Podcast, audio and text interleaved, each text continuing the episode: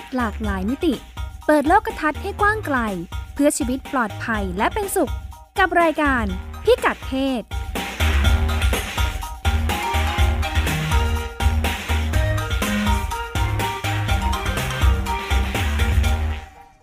สวัสดีค่ะ รายการพิกัดเพศมาพบกับคุณผู้ฟังตอน 11นาฬิกาวันเสาร์นะคะ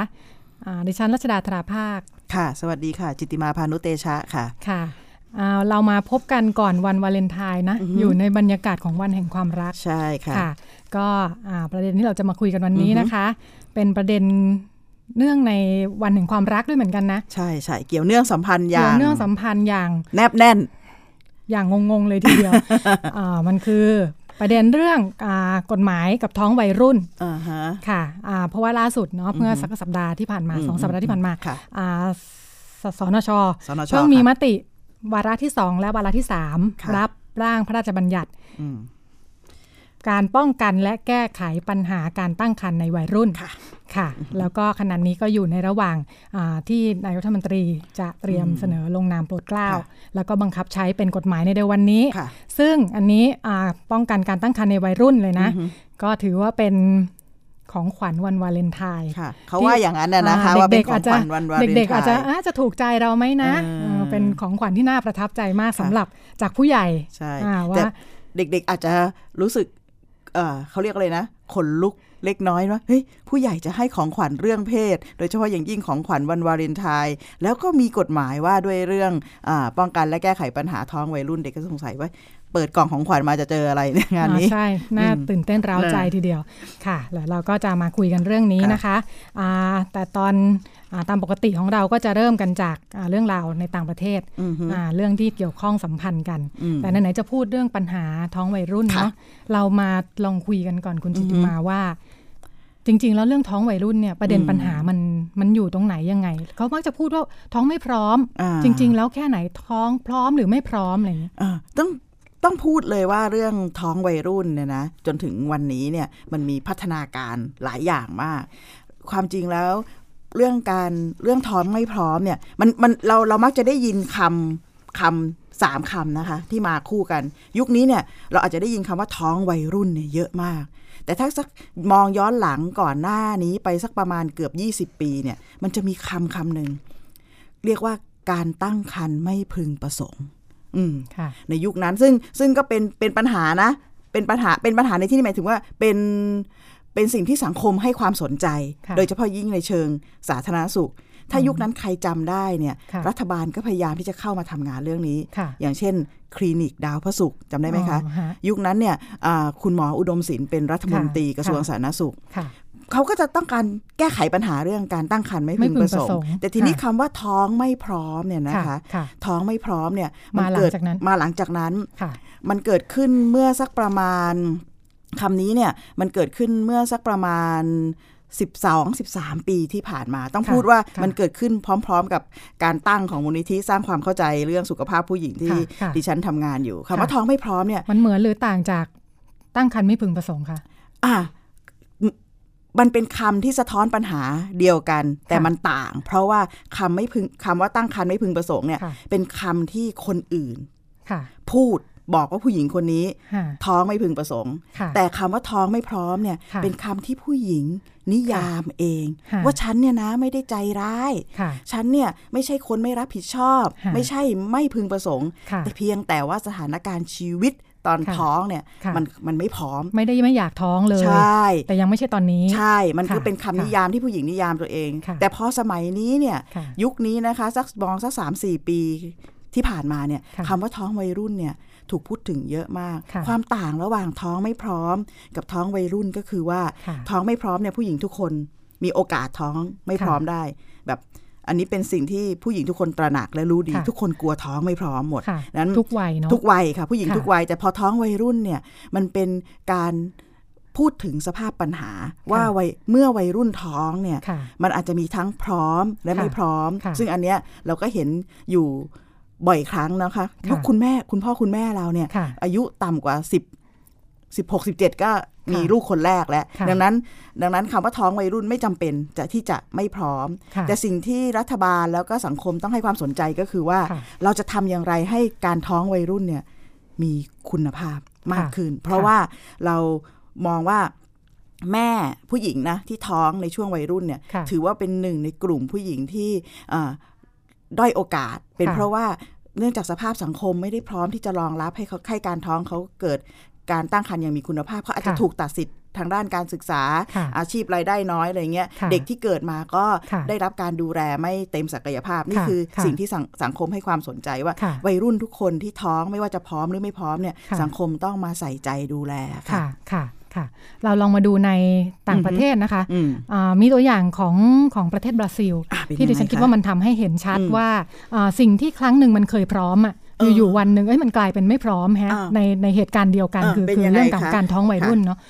อ่าเป็นตัวเลขของยูนิเซฟนะคะเขาอืมอ่าศึกษาถึงถึงวัยรุ่นหญิงในประเทศบราซิล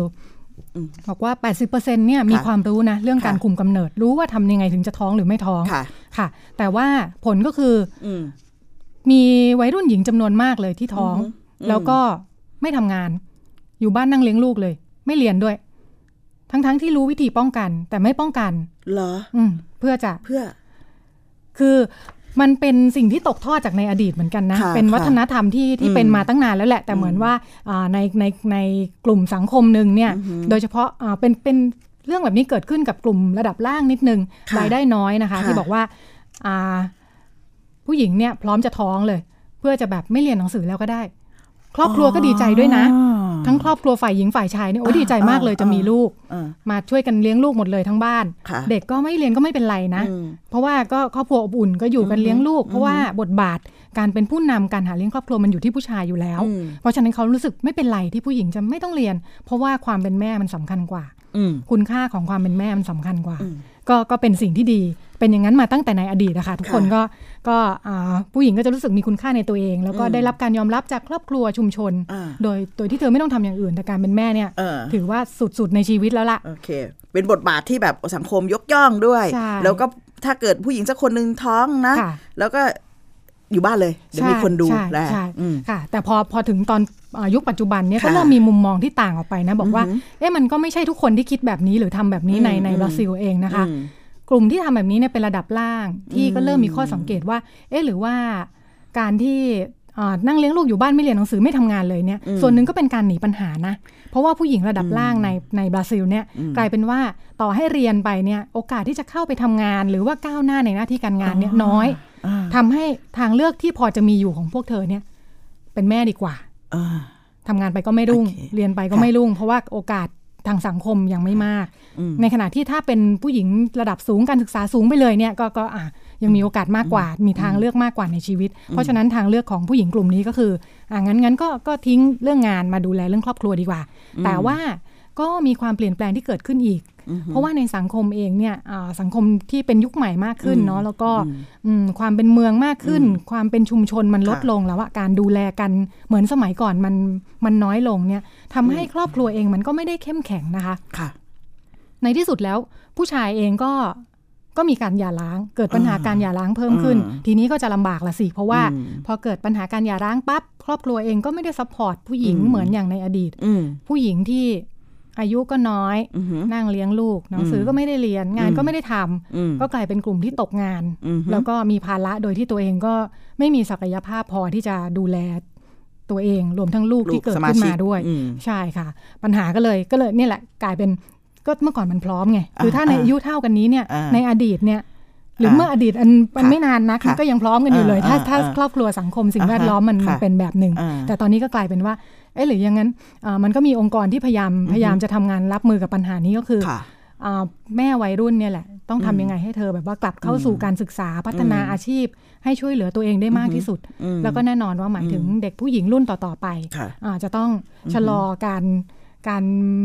การใช้ชีวิตแบบเนี้ยอืมเออให้ช้าลง เพราะว่าการท้องมันเริ่มไม่พร้อมแล้วล่ะค่ะจากเดิมมันโอเคค่ะอะไรอย่างเงี้ยค่ะค่ะ อันนี้ก็เป็นตัวอย่างค่ะต่างตัวอย่างหนึ่ง มันสะท้อนชัดเจนเลยนะคุณนุ่นค่ะเรื่องนี้มันบอกว่ามันทำให้เห็นว่าค่ะบางครั้งเนี่ยบริบทสังคมมีผลค่ะมากต่อค่ะทางเลือกในการใช้ชีวิตของค่ะผู้คน โดยเฉพาะค่ะอย่างยิ่งอ่าทางเลือกในเรื่อง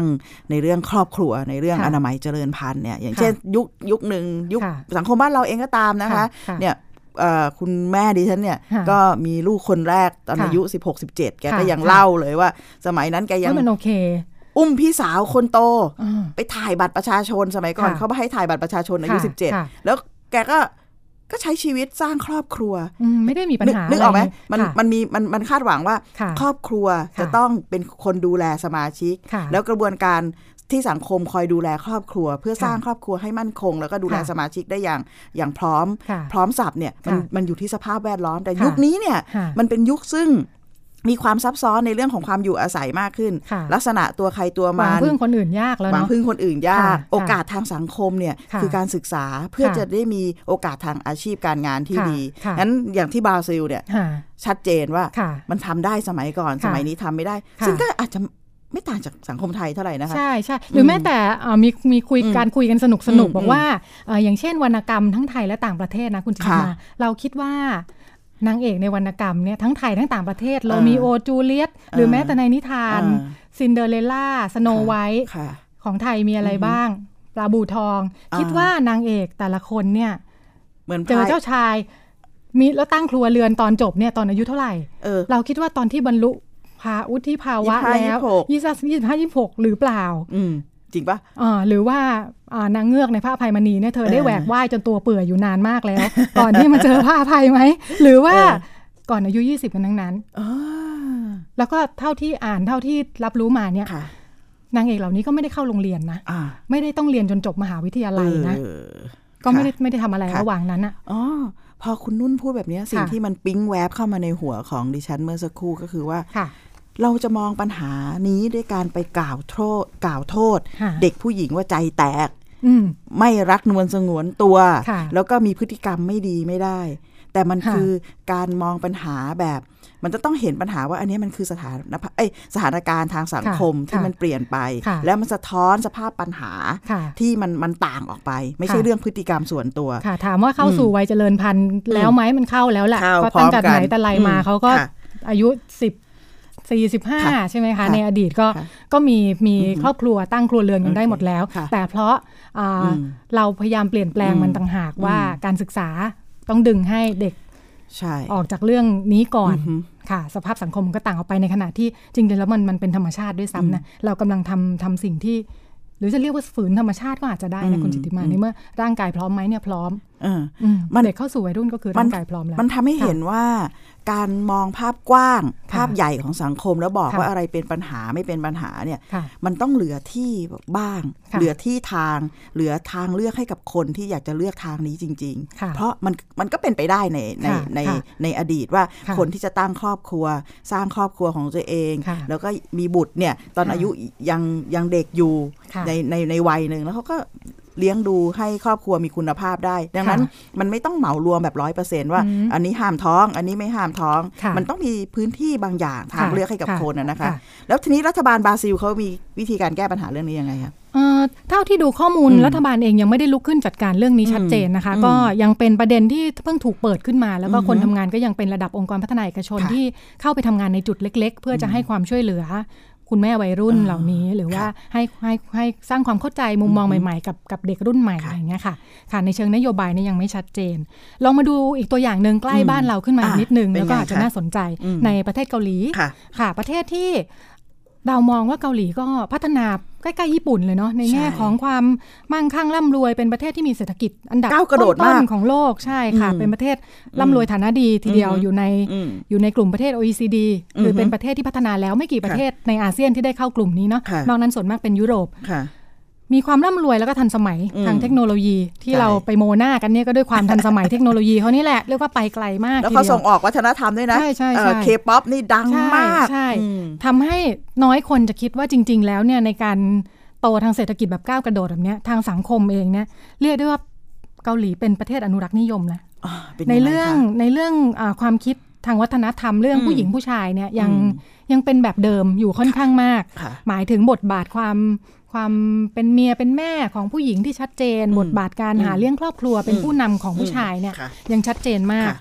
อ่าแม้แต่การเป็นเป็นประเทศเศรษฐกิจที่ก้าวหน้าเองเนี่ยอืมเขาก็ทำตัวเลขออกมาว่า ผู้หญิงเกาหลีเองเนี่ยเข้ามามีส่วนร่วมทางเศรษฐกิจน้อยมากอืมจำนวนมากยังยังใช้ชีวิตอยู่กับครอบครัว ดูแลครอบครัวเป็นส่วนใหญ่อืมค่ะเข้ามาก็ยังไม่ได้เติบโตในหน้าที่การงานอืมอย่างชัดเจนนักอะนะคะอืมแล้วก็ ในความเรียกว่าเป็นเป็นสังคมหัวโบราณแบบเนี้ยอ่าสังคมอ่าครอบครัวก็จะสำคัญอ่าค่ะความเป็นครอบครัวเนี่ยบทบาทเหมือน เรียกว่าเป็นวัฒนธรรมของจื้อเนาะอ่าที่เอ่อทุกคนมีบทบาทชัดเจน ผู้หญิงค่ะเป็นอย่างนั้น มีแบ่งบทบาทเป็นเมีชัยดเป็นแม่อืมผู้ชายเป็นพ่ออมเป็นสามีควรจะทำอะไรบ้างอืมอืมเพราะฉะนั้นพอเป็นแบบนี้แล้วเนี่ย การมีเพศสัมพันธ์ก่อนแต่งงานเนี่ยเป็นเป็นเรื่องยอมรับไม่ได้โอ้ต้องห้ามเลยใช่ไหมใช่ แล้วก็โดยเฉพาะเอ่อเกาหลีเป็นเป็นเป็นคริสต์ศาสนานะคะค่ะก็จะเป็นเป็นเรื่องเป็นเรื่องเป็นแนวคิดที่สอดคล้องกันอืมปัญหาเรื่องเพศของวัยรุ่นก็เลยมาทำนองทำนองนี่แหละอ่าว่าถ้าคิดว่าเด็ก ยังไม่ควรมีเพศสัมพันธ์เออก่อนแต่งงานไม่ควรมียิ่งวัยเรียนยิ่งไม่ควรมีใหญ่เพราะฉะนั้นการศึกษาเออก็ไม่ต้องรู้ก็ได้เออเพราะในเมื่อเราไม่ได้คาดหวังว่า คุณจะไปมีเพศสัมพันธ์ การป้องกันตัวเองหรือ safe sex ก็ยังไม่ได้เป็นความรู้ที่จำเป็นอ๋อการให้ความรู้ก็จะเป็นใช่ช่องว่างสำคัญใช่เพราะรู้สึกว่าเซ็กเนี่ยควรที่จะไม่ยุ่งเกี่ยวเลยค่ะค่ะอืมไม่คาดหวังว่าเด็กจะไปยุ่งอ่าเกี่ยวเพราะฉะนั้นมันก็อ่ายัยังเป็นเรื่องที่ยังไม่ต้องเอาไปเรียนเรื่องค่ะอื่น เพราะยิ่งถ้าเราเห็นความสำคัญของการก้าวหน้าทางเศรษฐกิจนะอะก็เรียนเรื่องอื่นกันไป เรื่องนี้ค่ะกลายเป็นช่องว่างเอออย่างไรก็ดี ปัญหาที่เกิดขึ้นทั่วโลกเนาะอ่าฮะการเอ่อสื่อใหม่ ๆ ที่สร้างค่านิยม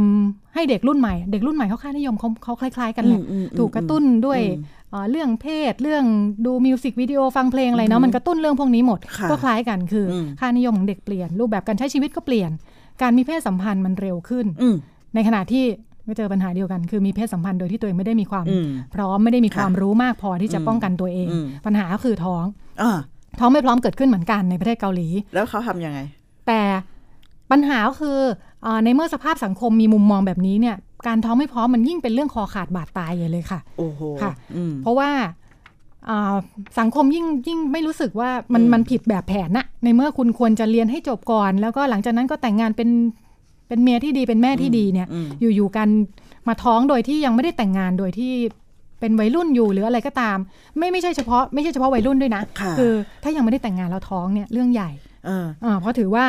เรียกว่าถ้าทำงานอยู่แล้วเกิดท้องขึ้นมายังไม่ได้แต่งเนี่ยถูกไล่ออกเลยนะ ก็คือรุนแรงใช่เป็นเป็นโทษที่รุนแรงทางใช่สังคมใช่แล้วเขาทำยังไงคะเมืองไทยนี่ชัดเจนคือซุบซิบนินทา ใช่ อันนี้คือมาตรการเขารุนแรงกว่าอ่าคืออ่าเรียกบอกว่าถ้าเปิดร้านค้าเปิดอะไรอยู่เนี่ยคนไม่เข้าร้านเลยนะถึงรู้สึกว่าขนาดนั้นอ้าวเลยรังเกียจว่าแบบอืมเฮ้ยแบบว่ามันทำผิดน่ะอืมอยู่ๆก็ท้องขึ้นมาไม่มีพ่ออมในสมัยหนึ่งสังคมไทยก็อาจจะเป็นอย่างนั้นนะใช่เราก็พอนึกออกใช่นะคือเรื่องแบบนี้เนี่ยมันค่ะคอขาดบาดตายมากอืมแล้วก็มันก็ เวลาเจอปัญหาแบบเนี้ยสิ่งที่สิ่งที่ตามมาก็คือปัญหาเรื่องทำแท้งอ่าผิดกฎหมาย ซึ่งแน่ค่ะนอนว่าสังคมที่เป็นสังคมคริสต์แล้วก็อือฮึเคร่งครัดแบบนี้เนี่ยอืมอ่ากฎหมายไม่อนุญาตให้ทำแท้งค่ะแน่อืมๆแต่ในรอบ 10 ปีที่ผ่านมาเกาหลีค่ะก็ก็มีมีอัตราการทำแท้งเพิ่มขึ้นอย่างต่อเนื่องอ๋อเพิ่มขึ้น 20%ในช่วง 10 ปี ล่าสุดอยู่ที่ 3 0 0 0 0 0 คนต่อปี ถือว่าค่ะไม่น้อย แล้วแล้วแท้งของเขาเนี่ยเป็นเซอร์วิสของไม่ภาครัฐไหมคือลงใต้ดินทั้งหมดอ๋อเพราะว่าทำไม่ได้ค่ะกฎหมายไม่อนุญาตให้อืมทำเพราะฉะนั้นก็อืมก็จะไป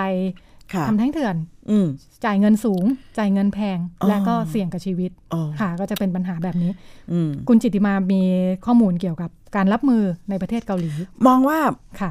ประเทศเกาหลีก็สถานการณ์แนวโน้มโตทางเศรษฐกิจเนาะค่ะแต่ไม่ได้เตรียมพร้อมอ่า ไม่ได้เตรียมพร้อมทางสังคมค่ะที่ดีพอค่ะในมุมของการเตรียมพร้อมเรื่องเรื่องคุณภาพชีวิตของผู้คนค่ะโดยเฉพาะค่ะอย่างยิ่งอ่าอ่าเรื่องที่เกี่ยวข้องกับเรื่องเรื่องการใช้ชีวิตในโลกค่ะสมัยใหม่อะไรค่ะอย่างเงี้ยเรื่องเพศก็ก็เป็นแบบนั้นด้วย ก็สะท้อนมาจากสถิตินี้ได้มีโอกาสค่ะได้มีโอกาสไปเห็นค่ะวิธีการทำงาน ในในขณะที่ด้านหนึ่งเนี่ยค่ะสถานภาพเอ้ยสถานการณ์ปัญหามันเป็นแบบเนี้ยค่ะแต่ในขณะเดียวกันเนี่ย เกาหลีก็รับมือ อย่างมีประสิทธิภาพ อย่างเนะมีประสิทธิภาพได้ค่ะดีค่ะพอๆกับที่เขามีการบริหารจัดการทางเศรษฐกิจของเขาทันทีได้ที่รู้ว่าเป็นปัญหาใช่ปั๊บเขาก็หันกลับเขามาจัดการได้ค่ะดีค่ะ สิ่งที่เกาหลีทำแล้วอยากจะบอกว่ามันเป็นตัวอย่างที่น่าสนใจก็คือเกาหลีเนี่ยไม่คิดที่จะแบกรับรัฐบาลเกาหลีเนี่ยค่ะไม่คิดที่จะแบกรับและแก้ปัญหาเรื่องนี้ด้วยการสร้าง service เซอร์วิสอะไรบ้างเดี๋ยวจะเล่าให้ฟังนะคะค่ะด้วยการสร้างบริการทั้งเรื่องของการให้ความรู้ค่ะบริการเชิงป้องกันค่ะและบริการเชิงให้ความช่วยเหลือค่ะด้วยตัวเองค่ะเพราะว่ารัฐบาลเกาหลีประเมินแล้วค่ะว่าเรื่องนี้เนี่ยเป็นมัภาระเป็นภาระแน่แล้วมันก็ใหญ่เกินกว่าค่ะใหญ่เกินกว่าที่ที่รัฐบาลจะรับมือไหวค่ะสิ่งที่รัฐบาลทำคือการวางยุทธศาสตร์ค่ะ ยุทธศาสตร์หลักที่ทางรัฐบาลเกาหลีใต้เนี่ยนะคะ ต้องพูดว่ารัฐบาลเกาหลีใต้อ่าค่ะใช้เนี่ยก็คือการดึงสัพพะกำลังและต้นทุนทางสังคมเนี่ยมา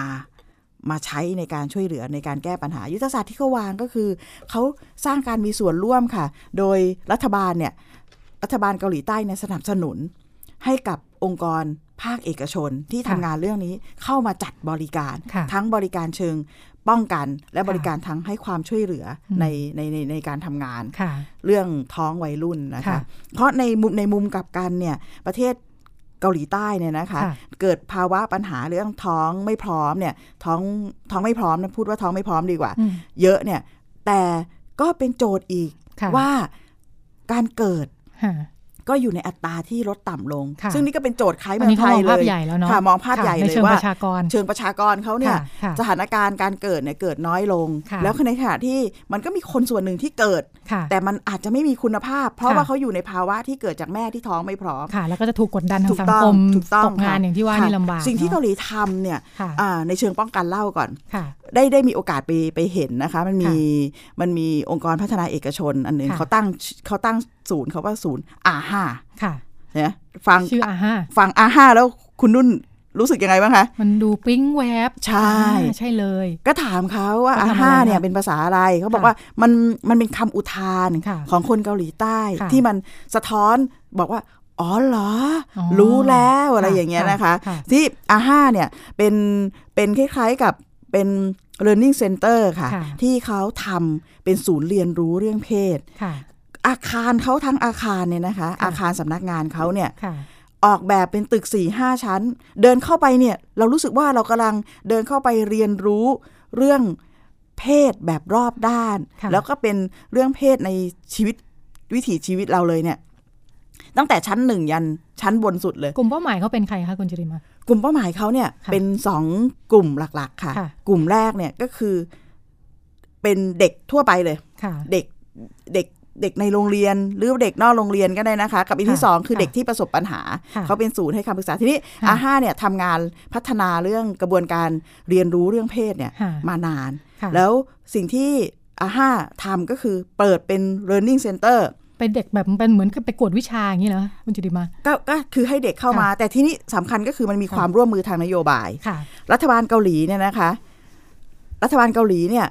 บังคับให้โรงเรียนทุกโรงเรียนเนี่ยค่ะสอนค่ะเพศศึกษากับเด็กอืมโดยบังคับว่าในหนึ่งเทอมค่ะต้องสอน 10 ชั่วโมงค่ะแต่ก็สถานการณ์คล้ายกับเมืองไทยก็ค่ะคือครู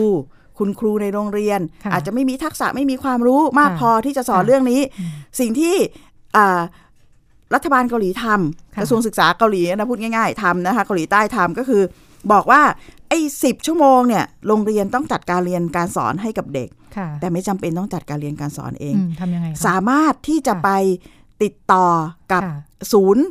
การเรียนรู้นอกค่ะห้องเรียนค่ะอย่างเช่นอาห้าอย่างเงี้ยเอาซอสออกไปเลย เป็นต้นค่ะแล้วก็พานักเรียนค่ะไปเรียนรู้แล้วก็เก็บสะสมอืมเป็นชั่วโมง การค่ะเรียนรู้ของโรงเรียนได้ คล้ายๆกับเมืองไทยก็อาจจะต้องพาเด็กไปทัศนศึกษาเป็นรถค่ะบัสอย่างนี้นะคะแทนที่จะลุกขึ้นมาอบรมครูใช่ของตัวเองอย่างขนาถูดกใหต้ญ่องค่ะงั้นก็เกิดความร่วมมือเรื่องนี้ค่ะกัน แล้วอีศูนย์ของ learning center ของอาห้าเนี่ยค่ะเขาเอาเงินมาจากไหนคุณนุ่นลองทายสิใช้รัฐบาลจัดงบให้ไหมคะ ถูกต้องค่ะค่ะโดยให้เทศบาลก็เหมือนอบตอปทบ้านเราเนี่ยอืมจัดสรรงบประมาณค่ะในการสนับสนุนให้ค่ะศูนย์ training center อันเนี้ยนะค่ะ คิดค้นวิธีการเรียนการสอนจนกระทั่งอืมมันตกผลึก แล้วก็มันสามารถจัดเป็นกระบวนการเรียนรู้ค่ะที่หลากหลายนะอืมให้สอดคล้องกับความต้องการของโรงเรียนค่ะถ้าในโรงเรียนก็จัดเป็นกรุ๊ปมาค่ะแล้วเขาเปิดเป็นคอร์สด้วยนะคะอืมฮะพ่อแม่ผู้ปกครองเนี่ยสามารถที่จะค่ะเข้าไปค่ะเข้าไปลงสมัครแล้วก็ค่ะจัดตามอัธยาศัยตามค่ะชั่วโมงของตัวเองได้อืมมันสะท้อนค่ะว่าค่ะเมื่อเขามีโจทย์ว่าเด็ก และเยาวชนไม่มีความรู้อืมเขาไม่ได้คิดทางเดียวค่ะแต่เขาคิดหลายทางเพื่อจะทำให้เกิดกระบวนการเรียนรู้ที่มันหลากหลาย แล้วก็สอดคล้องตามวิถีชีวิตค่ะไม่ได้คิดอย่างเดียว ไม่ค่ะคิดจะทำเองอืมจัดให้ผู้เชี่ยวชาญค่ะทำโดยการ ทำงานเชิงยุทธศาสตร์ในเชิงในเชิงนโยบาย อันนี้เห็นได้ชัดว่าในเชิงงานอืมป้องกัน เดี๋ยวค่ะเราคงจะกลับมาคุยกันในเบรกหน้าว่าค่ะแล้วพรบป้องกันและแก้ไขปัญหาค่ะการตั้งครรภ์ในวัยค่ะรุ่นเนี่ยมีความเหมือนหรือคล้ายมีความเหมือนแตกต่างหรือคล้ายยังไงค่ะแล้วบ้างไหมรัฐบาลไทยจะค่ะเดินหน้าอย่างไรในการค่ะรับมือเรื่องนี้นะคะค่ะอันนี้ในเชิงของของงานที่ให้ความรู้เนาะค่ะอีกอันหนึงน่าสนใจ ซึ่งค่ะคิดว่าเรื่องนี้เนี่ยรัฐบาลเกาหลีทำอย่างเข้มข้น อย่างที่คุณคุณรัชดาบอกไว้ค่ะตอนต้นว่า เออ มันมีความเข้มงวด แล้วค่ะกระบวนการลงโทษทางสังคมเนี่ยที่รุนแรงมากในกรณีผู้หญิงท้องไม่พร้อมค่ะสิ่งที่เขาทำอย่างเป็นระบบก็คือ เขาพยายามรื้อความคิดนี้ในสังคมค่ะโดยการสร้างมุมมองใหม่ สร้างถ้าเป็น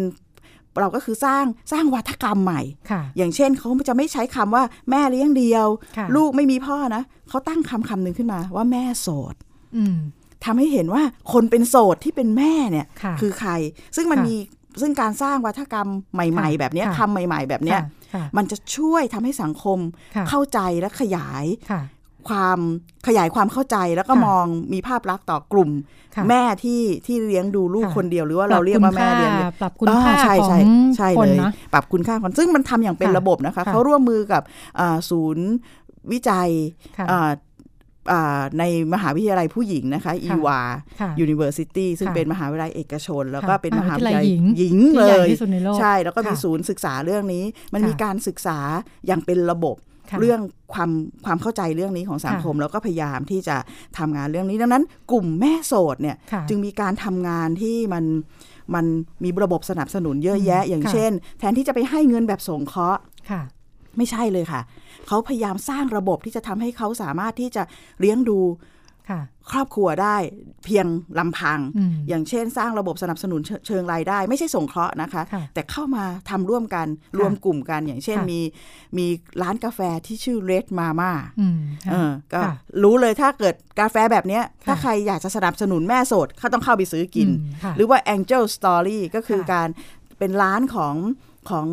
กลุ่ม ผู้หญิงที่เป็นแม่โสดอืมแล้วก็รับบริจาคสินค้า เพื่อค่ะเอามาขายเป็นค่ะสินค้ามือสองค่ะอะไรแบบเนี้ยเป็นต้นอืมมันค่ะทำแบบเป็นระบบ แล้วก็ทำให้เขารู้สึกว่าเขาสามารถอยู่ได้ เพียงค่ะสังคม support ค่ะในลักษณะสร้างโอกาสให้ค่ะอันนี้คือข้อแรกอันที่ข้อสองเนี่ยเป็นปัญหาอุปสรรคมาก ซึ่งคิดว่าสังคมไทย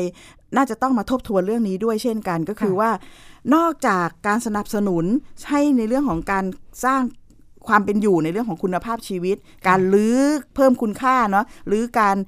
สังคมที่มันตีตาสังคมที่บอกว่าเฮ้ย อันเนี้ยผิดไม่ดีเนี่ยเขายังมีกฎหมาย นโยบายที่ช่วยสนับสนุนเรื่องนี้ อย่างชัดเจนอย่างเช่น เรื่องของการสามารถจดทะเบียนแจ้งบุตรโดยไม่ต้องมีชื่อพ่ออมแบบเนี้ย เราอาจจะมองเห็นว่าเป็นเรื่องเล็กน้อยนะค่ะแต่นี่เรื่องสำคัญมากมันจะค่ะเป็นกฎหมายนโยบายที่ขจัดอุปสรรค ทุกค่ะวันนี้เนี่ยค่ะการฝากคันเนี่ยผู้หญิงถ้าเราเป็นแม่โสดเนี่ยค่ะยังต้องไปต่อสู้ยังต้องไปทำงานอย่างหนักมาก อันนี้หมายถึงในบ้านเรานะใช่ในในค่ะเมืองไทยเนี่ยค่ะว่าเฮ้ย ไม่ต้องไม่มีพ่อแจ้งไม่ได้ ไม่ต้องแจ้งชื่อพ่อได้ไหมค่ะค่ะก็จะมีเหตุผลเยอะแยะเรื่องสิทธิว่าเด็กจะไม่มีพ่ออะไรแบบเนี้ยค่ะซึ่งอันเนี้ยถ้าเราอยากที่จะทำให้อ่าคุณภาพชีวิตของค่ะแม่โสดดีขึ้นเนี่ยค่ะเราต้องมาดูเรื่องกฎหมายนโยบายแล้วรัฐรัฐบาลเกาหลีใต้เนี่ยค่ะขจัดอุปสรรคทางด้านระเบียบอืมนโยบายเหล่านี้ออกไปจนหมดนะคะลงค่ะรายละเอียดเยอะนะคะค่ะในเชิงการดำเนินนโยบายอืมแล้วก็เห็นถึงการใช้เครื่องไม้เครื่องมือในหลายระดับเนาะทำงานอืมทั้งระดับนโยบายระดับชาติ การดึง ท้องถิ่นเข้ามาเพื่อสนับสนุนถูกที่ทำต้องให้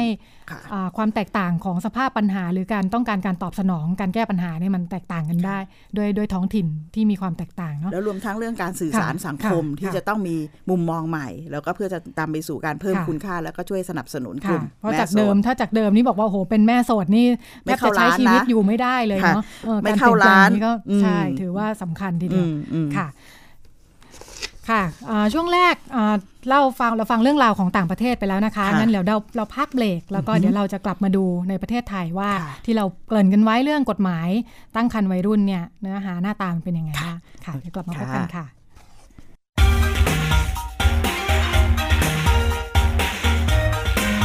คุณกำลังฟังรายการพิกัดเพศทาง www.thaipbsonline.net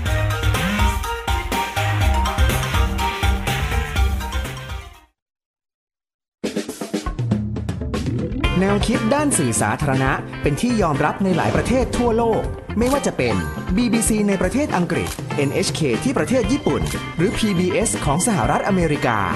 สำหรับประเทศไทย แนวคิดเกี่ยวกับสื่อสาธารณะ มีจุดเริ่มต้นตั้งแต่เมื่อ 20 ปีก่อน ในเหตุการณ์พฤษภาธมิน สื่อทุกแขนงถูกคุกคามการนำเสนออย่างหนัก เมื่อเหตุการณ์จบลง จึงมีการเรียกร้องสื่อโทรทัศน์ที่เป็นอิสระจากการครอบงำของรัฐ เพื่อนำเสนอข้อมูลข่าวสารตามที่เกิดขึ้นจริง จากวันนั้นสื่อสาธารณะของไทย พัฒนาผ่านคลื่นลมเชี่ยวกราก ทั้งความพยายามเข้ามาครอบงำของกลุ่มทุนและรัฐบาล จนกระทั่งเกิดพระราชบัญญัติองค์การกระจายเสียงและแพร่ภาพสาธารณะแห่งประเทศไทย ปีพุทธศักราช 2551 อันมีเนื้อหาเกี่ยวกับการสร้างองค์การสื่อสาธารณะที่ไม่แสวงหาผลกำไร ซึ่งกลายมาเป็นไทย PBS ในวันนี้โดยมีคณะกรรมการกำหนดนโยบายที่ผ่านการสรรหาอย่างเป็นอิสระและโปร่งใส รายได้ในการผลิตรายการทั้งหมดมาจากร้อยละ 1.5 ของภาษีสรรพสามิตแต่ไม่เกิน 2,000 ล้านบาทต่อปี ปราศจากอิทธิพลของทั้งรัฐและกลุ่มทุน และมีหน่วยงานย่อยต่างๆ เพื่อผลักดันนโยบายความเป็นสาธารณะให้เป็นรูปธรรม เช่นสำนักรับฟังและการมีส่วนร่วม เพื่อรับฟังความคิดเห็น และส่งเสริมการมีส่วนร่วมของประชาชน สภาผู้ชมและผู้ฟังรายการ ซึ่งประกอบไปด้วยตัวแทนประชาชนในภูมิภาคต่างๆ ร่วมเป็นส่วนหนึ่งในการพัฒนารายการ รายการเปิดบ้านไทย PBS เพื่อแนะนำให้ประชาชนรู้จักสถานีมากยิ่งขึ้น รายการสถานีประชาชน ซึ่งเป็นสื่อกลางในการนำเสนอปัญหา และทางออกให้แก่ประชาชน นอกจากนี้ยังมีการจัดสรรงบประมาณ เพื่อสนับสนุนผู้ผลิตอิสระ เพื่อให้มีรายการที่หลากหลาย ตอบสนองความต้องการของผู้ชมได้มากยิ่งขึ้น และมีการจัดอบรมนักข่าวพลเมือง เพื่อเปิดโอกาสให้ประชาชนในพื้นที่ต่างๆทำหน้าที่นำเสนอปัญหาในท้องถิ่นของตน ทั้งหมดนี้เป็นส่วนหนึ่งของนโยบายเพื่อความเป็นสาธารณะของสถานี เพื่อให้ไทย PBS เป็นพื้นที่เสรีของทุกคน เคียงบ่าเคียงไหลกับสื่อสาธารณะระดับสากล เพื่อประโยชน์ของคนไทยทุกคน อย่างแท้จริง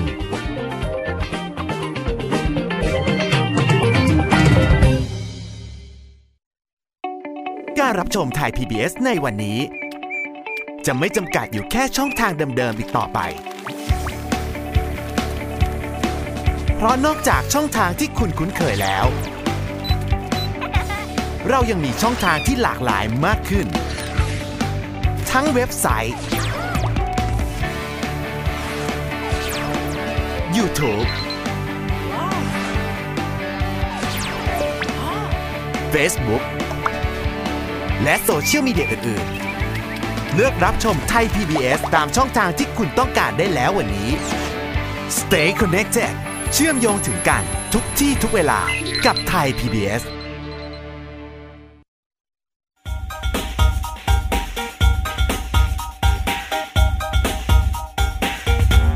มองเรื่องเพศหลากหลายมิติ เปิดโลกทัศน์ให้กว้างไกล เพื่อชีวิตปลอดภัยและเป็นสุข กับรายการ พิกัดเพศ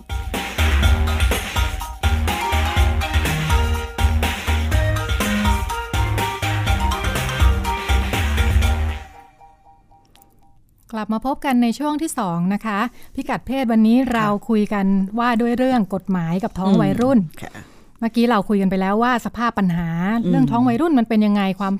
อ่า พร้อพร้อมหรือไม่พร้อมใช่มันอยู่ที่ใช่ตรงไหนอะไรค่ะอย่างนี้เนาะอืมแล้วก็อ่าเริ่มเห็นตัวอย่างของการที่นโยบายอือฮึในระดับชาติเนี่ยมันอืมเริ่มเข้ามาเกี่ยวข้องกับชีวิตทางเพศของผู้คนแล้วล่ะค่ะอืมค่ะทีนี้อ่าเราลองมาคราวนี้ใกล้ตัวขึ้นมาค่ะอีกเนาะว่าอ่านโยบายท้องวัยรุ่นของบ้านเราเนี่ยมันมีที่มาที่ไปยังไงค่ะค่ะ จริง ๆ แล้วเท่าที่ดิฉันติดตามนะคะค่ะคุณจิติมาค่ะเหมือนกับว่าประเด็นเอ่อเรื่องการผลักดันเชิงเชิงนโยบายอืมกฎหมายเนี่ยอืมอืมเอ่อที่เกี่ยวข้องกับอนามัยเจริญพันธุ์เนี่ยค่ะมันก็เป็นกระแสที่มาใช่จากต่างประเทศที่ที่ขับเคลื่อนกันทั่วโลกอยู่เหมือนกันนะถูกต้องใช่ไหมคะอือหือเพราะว่าอ่าขับเคลื่อนกับขับเคลื่อนการแก้ปัญหาในภายใต้ความเข้าใจด้วยคำว่าอนามัยเจริญพันธุ์เนี่ยเนาะอือฮึเออแล้วเท่าที่ทราบเนี่ยก็เหมือนกับว่ามีหลายประเทศที่อ่า ขับเคลื่อนร่วมกันในในคำกว้างๆแบบเนี้ยแต่เอาเข้าจริง ๆ แล้วเนี่ยพอลงไปในแต่ละประเทศแล้วเนี่ยสภาพปัญหาแตกต่างกันค่ะเหมือนว่าก็อ่ามันมีหน่วยงานอย่างเช่น UN อือหือสหประชาชาติองค์กรสหประชาชาติที่เป็นเหมือนเป็นเป็นโต้โผหน่อยอะเรื่องเนี้ยที่ชูประเด็นขึ้นมาว่าเอ้ยค่ะประเด็นอนามัยเจริญพันธุ์แต่พอค่ะลงไปสื่อสารเพื่อจะผลักดันในแต่ละประเทศเนี่ยมันก็จะไปดูว่าแต่ละประเทศเนี่ยมันมีประเด็นนี้แตกต่างกันยังไงบ้างเกี่ยวกับเรื่องอนามัยเจริญพันธุ์ค่ะเรื่องเพศของของประชาชนนะคะอือฮึตัวอย่างล่าสุดที่เรามักจะพูดถึงกันก็คือเอ่อประเทศฟิลิปปินส์ค่ะประเทศฟิลิปปินส์เอ่อก่อนหน้านี้ประมาณสักไม่เกิน 2 ปีเนาะเขาเพิ่งบังคับใช้กฎหมายอนามัยเจริญพันธุ์อืมซึ่งกฎหมายอนามัยเจริญพันธุ์ของฟิลิปปินส์เนี่ยเนื้อหาหลัก ๆ เลยเป็นเรื่องเรื่องการคุมกำเนิดอือหือจริง ๆ แล้วถ้าถ้าย้อนไปนี่เรื่องคุมกำเนิดของเรานี่ เราแทบไม่มีปัญหาแล้วนะใช่อ่าใช่ในขณะที่ที่ประเด็นอนามัยเจริญพันธุ์ของฟิลิปปินส์เนี่ยเขายังติดอยู่เรื่องการคุมกำเนิดนี่แหละค่ะปัญหาก่อนหน้านั้นของเขาก็คืออาเขามองทั้งในเชิงเศรษฐกิจสังคมนะคะ เพราะว่าอือฮึการที่อือฮึ ปัญหาที่ผู้หญิงไม่สามารถเข้าถึงอุปกรณ์ แล้วก็ยาคุมกำเนิดต่างๆเนี่ยอ่าจากพื้นฐานคือสังคมเขาเป็นเป็นคาทอลิกใช่ค่ะการคุมกำเนิดก็ตามหลักศาสนาก็ที่เป็นเรื่องที่เคร่งครัดต้องห้ามมากๆค่ะเป็นเรื่องต้องห้ามทำไม่ได้เนาะอืมค่ะ เพราะฉะนั้นอ่าการที่รัฐบาลเอง รัฐบาลเองก็เป็นเป็นเป็นคนที่ลุกขึ้นมาพยายามผลักดันเรื่องนี้ในหลายหลายหลายรัฐบาลเลยนะหลายสมัยอืมเพราะว่าเมื่อคุมกำเนิดไม่ได้เนี่ยก็คือ จำนวนลูกหลานในครอบครัวใช่เยอะมากค่ะอ่าฟิลิปปินส์นี่ยังอยู่ในระดับที่ถึงปัจจุบันยังมีลูก 10 คนนะมีลูก 14 คน 15 คนกันอยู่ ซึ่งถ้าถ้าถ้าเทียบกันเนี่ยนะบ้านเรานี่ยุคลูก 10 กว่าคนนี่มันสักรุ่นคุณแม่คุณยายใช่เราใช่ได้นะใช่อืมอืมรุ่นหลังก็จะจะน้อยลงมาก ซึ่งอืมซึ่งแสดงให้เห็นถึงค่ะถึงการเข้าถึงการคุมกำเนิดนี่แหละอืมในขณะที่ฟิลิปปินส์เนี่ยอ่าทำไม่ได้ค่ะมีลูก 10 คน 15 คนเนี่ยค่ะได้เรียนสักประมาณ1ใน3นะอ่า การที่แบบว่าพ่อแม่ต้องหาเงินมาเลี้ยงลูกส่งเข้าเรียนทั้งหมดนี่เรื่องใหญ่ เพราะฉะนั้นเด็กจำนวนมากก็ไม่ได้เรียนค่ะรัฐบาลก็มองในแง่คุณภาพประชากรใช่แล้วก็อ่าปัญหาความยากจนทางเศรษฐกิจถูกต้องเพราะฉะนั้นเขาก็ลุกขึ้นมาผลักดันเรื่องนี้แหละอือฮึเพื่อจะแบบอือฮึเพื่อจะปลดล็อกตรงนี้อืมแล้วก็อ่าปัญหาด้านสังคมที่ตามมาอีกอันก็คือเรื่องทำแท้งด้วยอือฮึต่อให้สังคมเข้มงวดขนาดไหน คนก็ไม่มีทางออกเนาะค่ะเหมือนว่าเอ้ยเลี้ยงลูกก็ไม่ไหว คุมกำเนิดก็ค่ะไม่ได้ เพื่อมีขึ้นมาแล้วมันก็นำไปสู่ค่ะการทำแท้งค่ะตัวเลขของฟิลิปปินส์เนี่ยห้าแสนคนต่อปีค่ะ สูงที่สุดในอาเซียนนะคะค่ะอัตราการทำแท้ง ซึ่งการทำแท้ง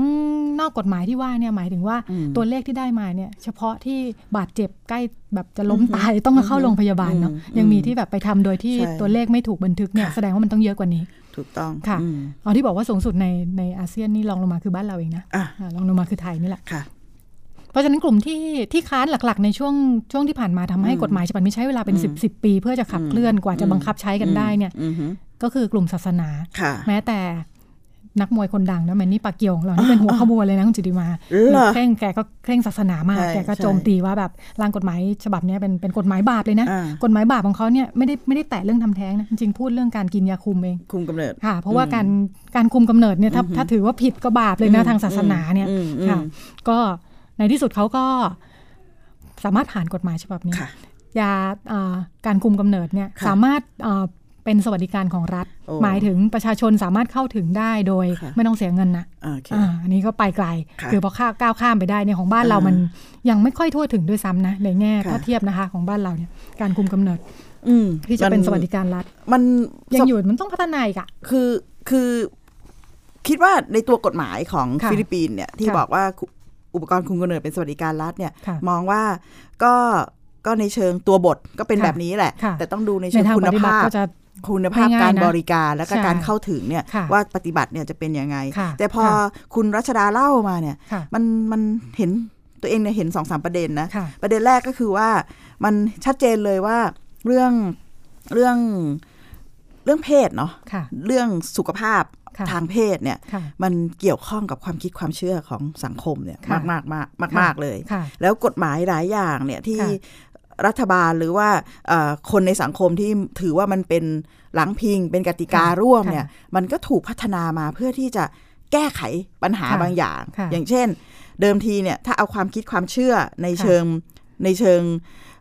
หลักคิดทางศาสนาค่ะศาสนามาใช้มันสะท้อนค่ะสังคมว่าเออเฮ้ยคุมค่ะกำเนิดเนี่ยมันเป็นค่ะผิดมันเป็นค่ะบาปค่ะตามคาทอลิกอะไรต่างๆแล้วเนี่ยค่ะแต่พอมันเกิด ภาระภาวะของการมีค่ะบุตรเยอะมากมายอะไรเงี้ยค่ะรัฐบาลก็ลุกขึ้นมาค่ะที่จะเออเฮ้ยจะต้องหาทางแล้วมีการค่ะขับเคลื่อนเรื่องนี้ แต่พอมันค่ะมันมันออกมาต่อต้านหรือออกค่ะมาแบ่งค่ะขั้วทางความคิดก็ยังเป็นการแบ่งขั้วทางความเชื่อเดิม คือทางศาสนาค่ะแต่สิ่งที่หายไปในนี้เลยเนี่ยค่ะมิติที่หายไปในเรื่องนี้เนี่ยค่ะก็คือว่าทำไมเราไม่เราถึงไม่มองเรื่องนี้ว่ามันเป็นเรื่องของการพัฒนา คุณภาพชีวิตของผู้หญิงด้วยค่ะค่ะในมุมของคนที่ท้องคือใครค่ะคนที่ต้องรับภาระค่ะท้องไม่พร้อมคือใคร แล้วคนที่ต้องเสี่ยงชีวิตอันตรายค่ะจากการทำแท้งที่ไม่ปลอดภัยเนี่ยคือใครค่ะค่ะถ้าเราเห็นในมุมของความทุกข์ยากความเดือดร้อนของภาระที่ต้องรับเนี่ยในมุมของผู้หญิงเนี่ยค่ะมันจะ ทำให้เข้าใจได้ง่ายว่าค่ะนี่เรากำลังออกกฎหมายเพื่อคุ้มครองค่ะสิทธิเพื่อทำให้คุณภาพชีวิต เพื่อทำให้สุขภาพของผู้หญิงเนี่ยค่ะดีขึ้นค่ะโดยมองว่าทั้งเรื่องของการคุมกำเนิดคือการสร้างทางเลือกค่ะเหมือนกับปัญหาเรื่องทำแท้งเช่นกันค่ะเวลาเราเรามองปัญหาเรื่องค่ะทำแท้งค่ะแล้วเห็นประเทศไหนตัวเลขทำแท้งที่ไม่ปลอดภัยสูงค่ะเราจะนึกถึงเลยโอ้ยจิตใจทำด้วยอะไรอันเนี้ยค่ะเราใช้มุมมองทางศีลธรรมค่ะมุมมองในทางวิธีคิด เรื่องเรื่องบาปบุญคุณโทษเนี่ยนะค่ะไม่ว่าจะศาสนาอะไรก็ตามเนี่ยมามานำใจค่ะเราค่ะแต่ถ้าเรามองอีกด้านหนึ่งเนี่ยค่ะมองให้เห็นว่ามันมีผู้หญิงอีกตั้ง 5 0 0แสนคนต่อปีที่ต้องเสี่ยงอันตรายค่ะจากความบาดเจ็บล้มล้มตาย แล้วมันไม่ใช่เท่านั้นนะคะค่ะมันมีการศึกษาตัวเลขเรื่องนี้อย่างชัดเจนในเมืองไทยเองว่า ถ้าผู้หญิงหนึ่งคน เจอสถานการณ์เรื่องการทำแท้งที่ไม่ปลอดภัยหมายถึงทำให้ค่ะเขาอันตรายต่อชีวิต แล้วก็ใช้วิธีที่ไม่ถูกต้องเนี่ยรัฐบาลรัฐบาลจะต้องเสียค่ารักษาพยาบาลในการดูแลเขาเนี่ยค่ะต่อหัวเนี่ยนะคะค่ะประมาณ 35,000 บาทค่ะแล้วลองเอา 35,000 บาทมาคูณตัวเลขสักค่ะ สองสามแสนคนสิ มันจะค่ะต้องเป็นค่ะเงินมหาศาลเท่าไหร่ค่ะนั้น อันเนี้ยมันเป็นปัญหาสาธารณสุขค่ะมันไม่ใช่ปัญหาพฤติกรรมในมุมของว่าผู้หญิงคนนี้ดีไม่ดีอย่างค่ะไรอะค่ะค่ะค่ะ การปรับจูนเป้าให้เห็นปัญหาชัดๆตรงกันเพื่อจะหาอืมทางออกร่วมกันเนอะอืมทำให้ดิฉันนึกถึงอ่า ประสบการณ์บทเรียนของไทยนี่แหละค่ะในการขับเคลื่อนกฎหมายอ่าฉบับเนี้ยที่ตอนนี้ปัจจุบันมันเป็นเรื่องท้องวัยรุ่นเนี่ยนะค่ะก่อนหน้าเนี้ยมันเคยถูกขับเคลื่อนในชื่อของกฎหมายอนามัยเจริญพันธุ์ถูเหกมือนกัต้นองค่ะซึ่งดิฉันเนี่ยสนใจมากในแง่ของการที่มันเป็นความร่วมมืออมของภาครัฐกับเอกชนที่ชัดค่ะเจนมากเลยกับภาคประชาสังคมว่าอ่าอ่าอ่าเอ้ยเราจะขับเคลื่อนเรื่องเนี้ยประเด็นปัญหาแบบเนี้ยอือฮึไปในทิศทางไหนค่ะ เท่าที่ทราบเนี่ยทำงานร่วมกันมาเป็น 10 ปีใช่คุณจิตติมาในฐานะ ผู้ที่อยู่ในขบวนขับเคลื่อนด้วยเออน่าจะค่ะคุยให้ฟังเรื่องนี้ได้ค่ะค่ะ ก็ก็เกี่ยวข้องกับเรื่องที่เราคุยมาเมื่อสักครู่ว่าค่ะเอ่อการมองเรื่องอนามัยเจริญพันธุ์เนี่ยความจริงแล้วมันคือการคำว่าอนามัยเจริญพันธุ์สังคมไทยอาจจะมองว่าเอ้ยคำอะไรเนาะมันมันเข้าใจยากมันคืออะไรกันแน่ค่ะอะไรแบบเนี้ยต่างๆ เป็นต้นนะคะ คือคำว่าอนามัยเจริญพันธุ์หรือว่า reproductive health เนี่ยนะคะ มันมันเป็นคำที่มัน มันขยายมุมค่ะมองขยายความเข้าใจจากคำเดิม สมัยก่อนเราอาจจะได้ยินคำว่าวางแผนครอบครัวใช่ไหมคะค่ะที่คุณรัชดาบอกว่าสังคมไทยเนี่ยไม่มีปัญหาเรื่องการวางแผนครอบครัวต้องพูดว่านโยนโยบายประชากรและวางแผนครอบครัวเนี่ยดีมากค่ะทำให้เกิดเออพอปี 40 เนี่ย ระดับนานาชาติพูดว่ามันแค่วางแผนครอบครัวไม่ได้ มันต้องนึกถึงคุณภาพชีวิต และการตัดสินใจและทางค่ะเลือกของสุขภาพทางเพศ ในเรื่องของการเกิดการมีเพศสัมพันธ์ของทั้งผู้หญิงและผู้ชายค่ะดังนั้นสิ่งที่คนจะต้องสิ่งที่เราควรจะให้ความสนใจมากที่สุดก็คือทางเลือกของผู้หญิงและผู้ชายค่ะในเรื่องสุขภาพทางเพศของตัวเองค่ะก็เลยจุดร่วมตรงนี้แหละค่ะทำค่ะให้ทางฝั่งสาธารณสุขโดยสำนักอนามัยเจริญพันธุ์สมัยก่อนเรียกว่ากรม วางแผนครอบครัวนะคะเปลี่ยนเป็นค่ะสำนักอนามัยเจริญพันธุ์เนี่ยค่ะแล้วก็กรมอนามัยกเอ่ระอทรวงกรสามธารณสุเอ่ขอกรมค่ะอนามัยกระทรวงสาธารณสุขเนี่ยค่ะร่วมมือกับภาคประชาสังคมในการพัฒนาเนื้อหาต่างๆ เหล่านี้ค่ะ ก็เดี๋ยวอาจจะลองมาฟังดูว่าค่ะตอนนี้เนี่ยจากค่ะอ่ากฎหมายอนามัยเจริญพันธุ์ค่ะแล้วก็พัฒนาการไปจนกระทั่งปัญหาท้องวัยรุ่นเข้มข้นเนี่ยค่ะแล้วถึงทุกวันนี้เนี่ยเมื่อค่ะ4กุมภาพันธ์ที่ผ่านมาเราค่ะมีพรบป้องกันและแก้ไขปัญหาท้องวัยรุ่นนะคะค่ะค่ะอ่า เราจะมาคุยกับอ่าคุณหมอกิติพงอือษ์ฮึแท้เจงผู้อำนวยการสำนักอนามัยการเจริญพันธุ์ที่เราพูดถึงเนี่ยแหละค่ะค่ะค่ะซึ่งถือว่าเป็นอ่าแกนหลักในการรับผิดชอบอ่าร่างกฎหมายฉบับนี้ค่ะค่ะจนกระทั่งได้ผ่าผ่านออกมาเป็นกฎหมายที่เตรียมจะบังคับใช้ คุณหมออยู่ในสายนะคะครับ สวัสดีครับค่ะสวัสดีค่ะอ่ารัชดากับจิตติมานะคะค่ะครับ ค่ะอ่าอยากให้คุณหมอเปิดกล่องของขวัญวาเลนไทน์ สำหรับวัยรุ่นสำหรับปีนี้หน่อยค่ะว่าอ่ากฎหมายฉบับที่เตรียมจะบังคับใช้ครั้งนี้เนี่ยเนื้อหาสาระสำคัญ มีเรื่องไหนมาตราไหนที่คุณหมอคิดว่าจะสร้างการเปลี่ยนแปลงที่สำคัญ บ้างครับค่ะสสวัสดีครับสำสำหรับในที่ผ่านมานี่นะครับ หลายท่านก็คงจะมีการติดตามว่าในช่วง คิดว่าในช่วงห้าถึงสิบปีที่ผ่านมาเนี่ยมีการพูดคุยกันมาก ทั้งในเรื่องของ ปัญหาวัยรุ่นนะครับ ที่เราพบว่ามีแม่วัยรุ่นมากขึ้น แล้วก็มีปัญหาเรื่องของการทิ้งเด็ก หรือมีการทำลายเด็กนะครับ มันก็ปัญหาการทำแท้งในพวกนี้นะครับ ก็เป็นปัญหาที่พบมากในสังคมไทย แล้วตลอดหลายปีที่ผ่านมาก็มีการขับเคลื่อน แล้วในยุครัฐบาลปัจจุบันเนี่ยก็มีการขับเคลื่อนในเรื่องของการออกพระราชบัญญัติ การป้องกันและแก้ไขปัญหาการตั้งครรภ์ในวัยรุ่นนะครับ ซึ่ง ในพระราชบัญญัติฉบับนี้นะครับ ก็ได้ผ่านสภาเป็นที่ทราบกันดีนะครับ ตั้งแต่สัปดาห์ที่แล้ว ก็อยากจะเรียนท่านผู้ฟังว่าในมาตราที่เกี่ยวข้องสำคัญสำคัญนะครับ ก็จะมีที่พูดถึงในเรื่องของมาตราห้านะครับ พูดถึงว่าวัยรุ่นเนี่ยควรจะต้องได้รับข้อมูลข่าวสาร ได้รับบริการทั้งด้านสุขภาพ และบริการสังคม ดยที่เน้นว่าการรับบริการทั้งหลายเนี่ยจะต้องอยู่บนการรักษาความลับความเป็นส่วนตัว แล้วก็ความเสมอภาคไม่ถูกเลือกปฏิบัติ ซึ่งอันนี้ก็จะเป็นหลักการสำคัญของกฎหมายฉบับนี้เลยนะครับว่าเอ่อเราจะไม่มองว่าวัยรุ่นเอ่อเป็นต้นเหตุแล้วทำให้เราจะต้องเอ่อกีดกันไม่ให้เขาได้รับอย่างนั้นอย่างนี้นะครับ แต่เราจะต้อง ปรับมุมมองใหม่นะครับ ว่าวัยรุ่นเองเนี่ยเป็นผู้ได้รับผลกระทบของสังคมที่มีการเปลี่ยนแปลงไป ก็อันนี้ก็เพราะฉะนั้นถ้าวัยรุ่นประสบปัญหาขึ้นมา เราก็น่าจะต้องให้โอกาสค่ะเพราะว่าถ้าเราไปซ้ำเติมเนี่ย มันก็จะทำให้อาจจะหมดอนาคตแล้วมันไม่ใช่อนาคตของตัววัยรุ่นคนเดียว แต่มันเป็นอนาคตของลูกของวัยรุ่นด้วย มันก็จะกลายเป็นภาระของสังคมนะครับค่ะอันนี้ก็จะเป็นมาตราห้าสำคัญนะครับ ส่วนมาตราต่อไปอีกห้ามาตราเนี่ยก็จะเป็นส่วนที่เกี่ยวข้องกับกระทรวงที่เกี่ยวข้องนะครับว่าเอ่อมาตราหกนะครับ กระทรวงสาธกระทรวงศึกษาธิการนะครับ ก็ค่ะในส่วนนี้นะครับสถานศึกษาก็จะต้องมีการจัดการเรียนการสอนเรื่องเพศวิถีศึกษานะครับค่ะสอนให้วัยรุ่นได้เข้าใจตนเองนะครับ รู้จักการปฏิสังคมกับคนในสังคม โดยเฉพาะเพื่อนต่างเพศนะครับ แล้วเอ่อเรียนรู้นะครับ ถ้าถ้าหากว่าจะมีเพศสัมพันธ์ จะมีเพศสัมพันธ์ที่ปลอดภัยได้อย่างไรนะครับ ค่ะ รวมทั้งการที่จะหลีกเลี่ยงที่จะมีเพศสัมพันธ์ที่ไม่ปลอดภัยนะครับ อืม ซึ่งซึ่งตรงนี้เนี่ยก็จะมีการแนะนำการชี้แนะนะครับ แล้วก็มีการพัฒนาครูผู้สอนนะครับ แล้วก็ค่ะ ตลอดจนสถานศึกษาเองก็ต้องให้มีระบบการส่งต่อด้วยนะครับ กรณีที่เอ่อ จะต้องส่งต่อไปยังสถานพยาบาลหรือว่าค่ะไปยังเอ่อหน่วยงานที่เกี่ยวข้อง ที่จะต้องให้การช่วยเหลือด้านสังคมต่างๆนะครับค่ะค่ะทีทีนี้ว่าอีกสำคัญอีกอันหนึ่งนะครับ กระทรวงสาธารณสุขเองในส่วนของอือฮึสถานบริการที่ในสังกัดเนี่ยก็จะต้องมีการจัดบริการให้ทั้งความรู้แล้วก็การป้องกันในเรื่องของการตั้งครรภ์นะครับค่ะรวมทั้งถ้าถ้าต้อง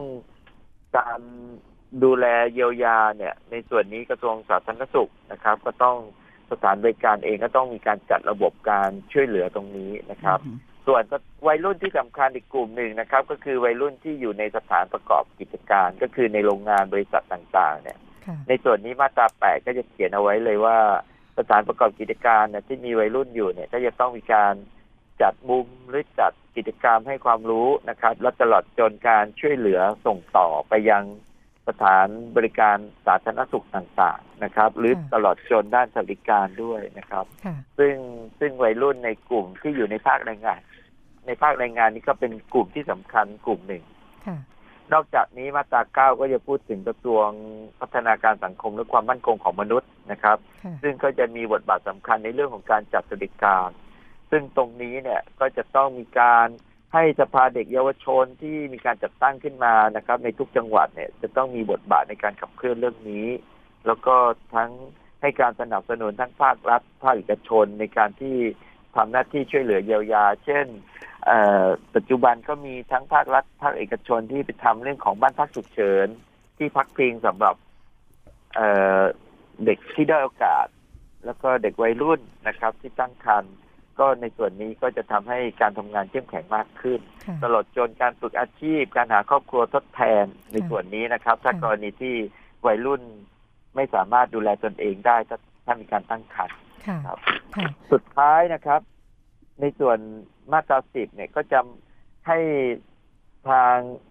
องค์กรปกครองส่วนท้องถิ่นนะครับ ได้มีอำนาจแล้วก็มี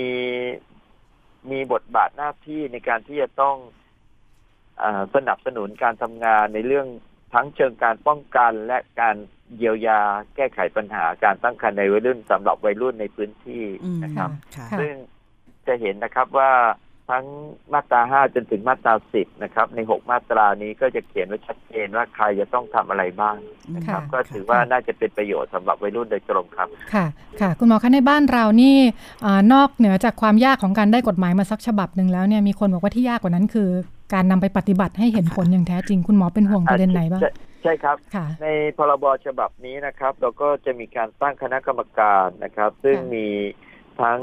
นายกนะครับ นายกรัฐมนตรีแล้วก็กระทรวงต่างๆ ที่เกี่ยวข้องโดยรวมทั้งผู้ทรงคุณวุฒิแล้วก็ตัวแทนเด็กเยาวชน โดยที่มีทางกรมอนามัยเป็นกรรมการและเลขา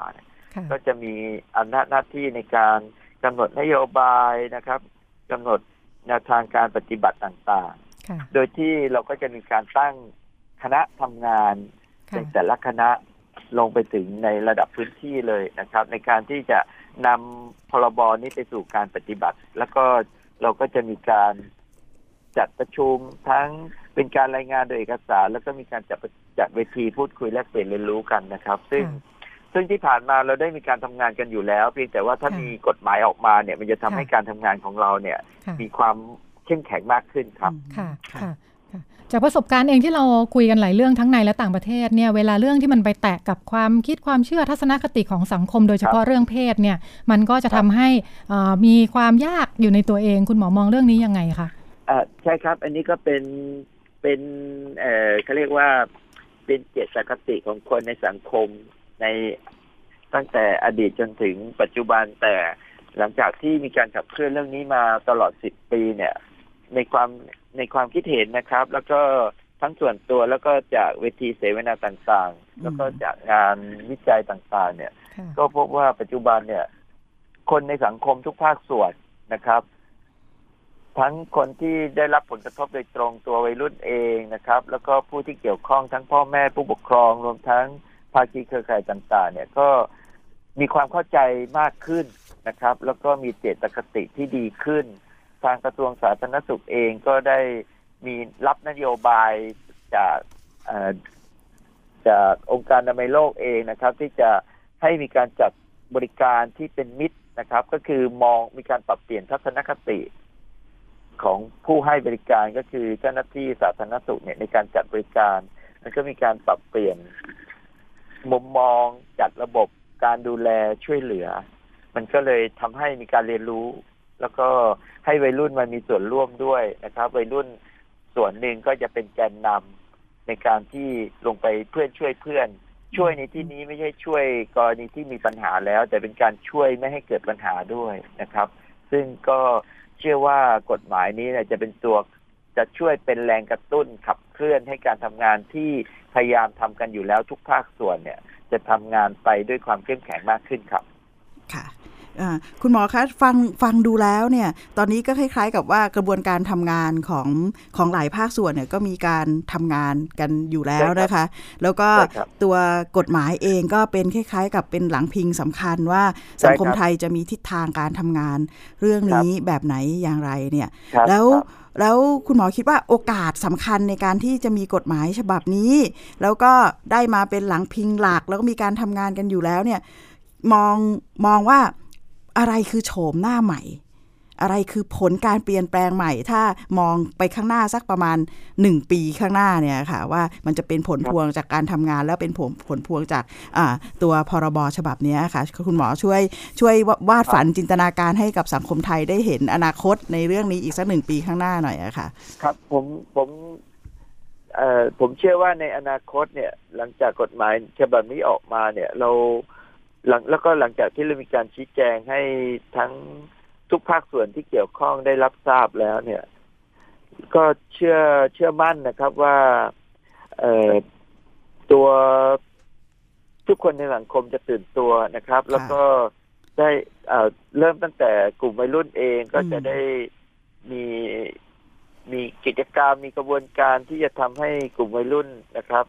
มีความรู้ป้องกันตนเองได้มากขึ้น นะครับค่ะปัญหาที่จะเกิดขึ้นก็น่าจะลดลงนะครับ แล้วถ้าเกิดบังเอิญใครพลาดพลั้งขึ้นมา ก็มั่นใจว่าปัญหาเรื่องของการทอดทิ้งเด็กนะครับค่ะหรือการทำแท้งก็น่าจะลดลงไปได้นะครับ ส่วนในส่วนของสถานเอ่อสถานศึกษาเองก็จะทำให้มีการกับตื่นตัวมากขึ้นในเรื่องของการจัดการเรียนการสอนที่จะสอดแทรกเนื้อหา ที่จะ ลดปัญหาเรื่องของการตั้งครรภ์ในวัยรุ่นลง แล้วก็มีกระบวนการเยียวยา แล้วก็สถานประกอบการทุกอย่างนะครับ ทุกค่ะแห่งที่มีวัยรุ่นอยู่ ก็เชื่อว่าน่าจะตื่นตัวตรงนี้มากขึ้น แล้วก็มีการเชื่อมโยงการการทำงานร่วมกันกับหลากหลายภาคส่วนมากขึ้นนะครับ อันนี้คือสิ่งที่เราคาดหวังว่าน่าจะเกิดขึ้นในเร็ววันนี้ครับ ค่ะค่ะ ขอบพระคุณคุณหมอมากนะคะครัเดี๋ยวบคงจะได้มีโอกาสอ่าชวนคุณหมอมาคุยในรายการเนี่ยนะคะ ถึงครับภายหลังจากนี้อีกสักหนึ่งปีนะคะ คงจะชวนกันมาได้คทรับบทวนนะคะคงค่ะจะมีหลายอย่างได้ครับได้คุยกันต่อครับค่ะค่ะค่ะ ขอบพระสวัสคุณดีมากค่ะ ค่ะขอบค่ะคุณวันนี้ครับค่ะพิกัดเพศอ่าหมดเวลาแล้วนะคะ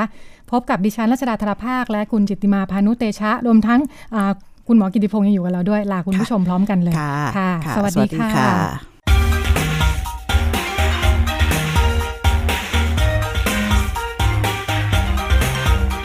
รับฟังรายการพิกัดเพศได้ทุกวันเสาร์เวลา 10นาฬิกาถึง 11นาฬิกาทางวิทยุไทย PBS ออนไลน์ www.thaipbsonline.net